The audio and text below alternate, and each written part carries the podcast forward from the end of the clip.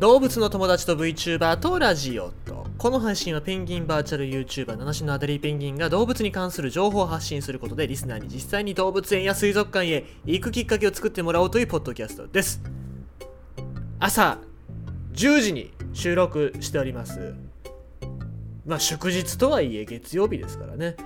まあお仕事されてる方も多いかと思います。外がまだまだちょっとトラックの音とかがねいっぱい走ってるから仕事してくれてるんだなと思いながらね。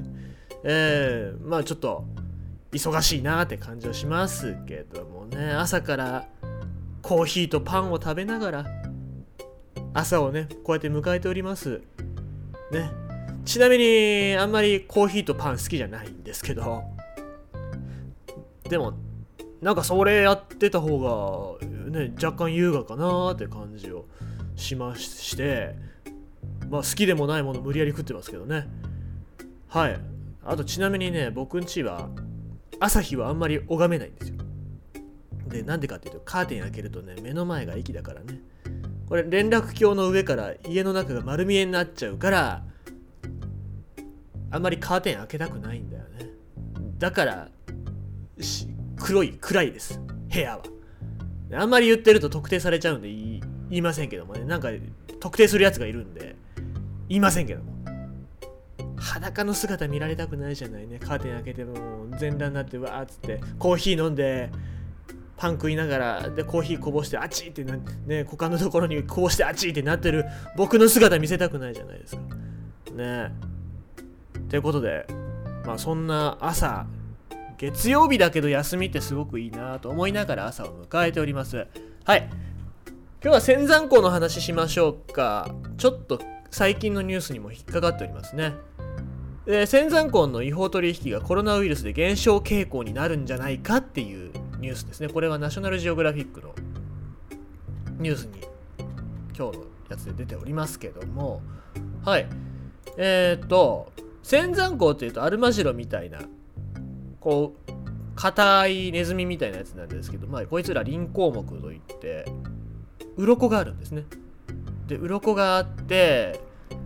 でまあ爪が硬くてっていうことでまあ日本でどこどっかで見れるとこあったかな。確かどっかであったと思うんですけどもね。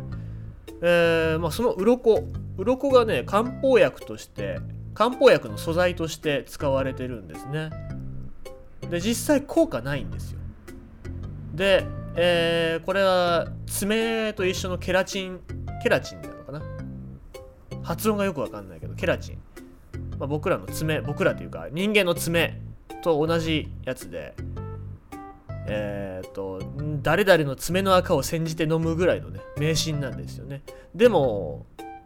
効能があるっつってそれで効くっていうことでいっぱい取られてるんですね。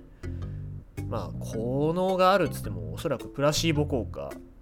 ね、わ自分聞いてるわって思うことによって効果が出るっていうあれと一緒だと思うんですけどね。えー、っとまあ仙山港の他にもサイね。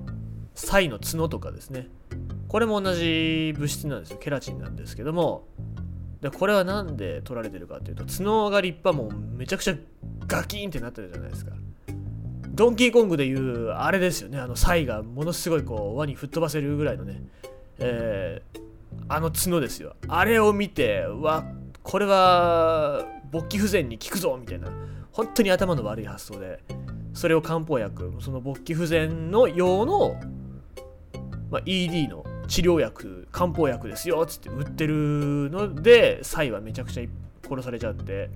まあ、何種類かは絶滅しちゃってるんですよね。でえっ、と仙山湖に関してはこれリウマチに効くとか腰痛に効くとかあと美薬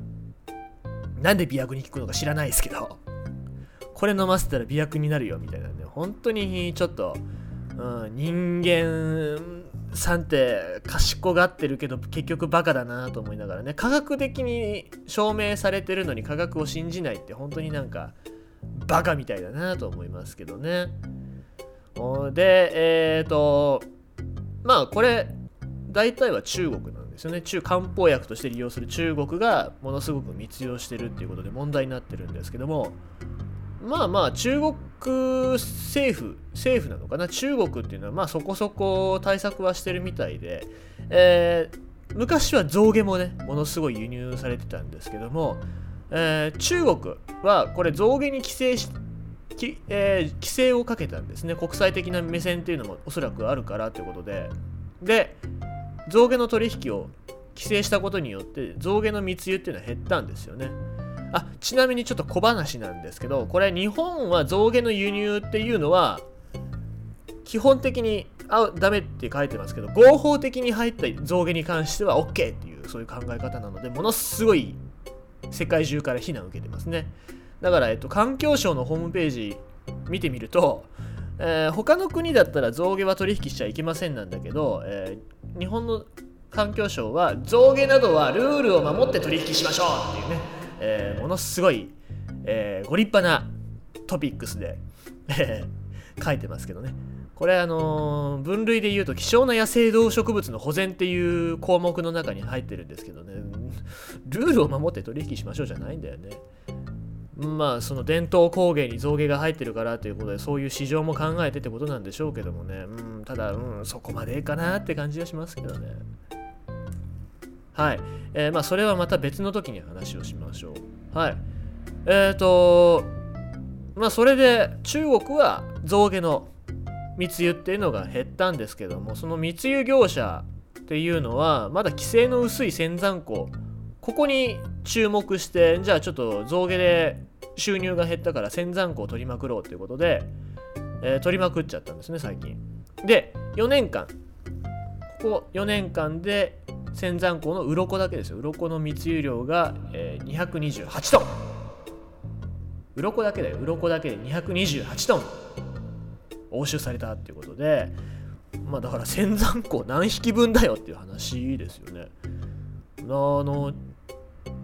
政府じゃないや。その規制のしてる規制というか監視をしてる人たちが言うにはなもう何十万匹何万匹の話になるよねっていう話ですね。まあ、これで絶滅の危機になってるっていうのが仙山港なんですけども、えー、で最近その保護とかでジャッキー・チェーンが仙山港に、えー、カンフーを教えてで仙山港が密輸業者のやつやっつけるっていう動画もありましたけどね。これはちょっと URL 貼っとこうか。はい。でそれがちょっと今になって展開が変わってきたんですね。でどういう展開の変化かっていうとちょっとこれはソースが信用できないんですけど今流行りの新型コロナウイルス。これのね中間宿主が仙山港じゃないのかって疑われてるんですね。まあ中間宿主っていうのは、えーまあ、動物ウイルスが動物に入って動物の中で変化してその変化の中で人間に感染するウイルスになっちゃったっていう話。まあ人間の近くにいる動物っていうのがよく中間宿主として問題になるのでだから鳥ですよ。鶏だったりとか犬とか猫とかっていうのは結構その警戒されるのでワクチンが必要だったりとかっていうのはあるんですけど今回その仙山港にそのコロナウイルスが縮小してる宿っちゃってるんじゃないかっていう疑われてるんですね。でこの新型コロナウイルスの中間宿主である可能性が指摘されたっていうことによって世界的な需要が減るんじゃないかって期待もされてるらしいんですよねまあなんだろう怪我の巧妙じゃないけどもでもさこれでその仙山港の密輸が減ったとしたら結局なんか人間って自分たちに何か害が及ぶってことになったらやめるっていうなんかものすごいやっぱうーん考えの浅いやつらなんだろうなっていう感じはしますけどね。ちょっと人間嫌いが加速しそうな感じはしますがね。まあちょっとわからないですよ。まだちょっとちゃんとした情報っていうのが入ってないのでおそらく違うとは思うんですけども。まあその全く効かない漢方薬の効能を信じるような人間ですからね。これぐらいの迷信を信じて規制が規制がというか密輸がね減るんだったらまあそりゃそれでうん本当に怪我の巧妙じゃないけどそれはそれでいいのかななんて思いますけどね。ただちょっとうん人間バカだなって思います。はい。人間バカです。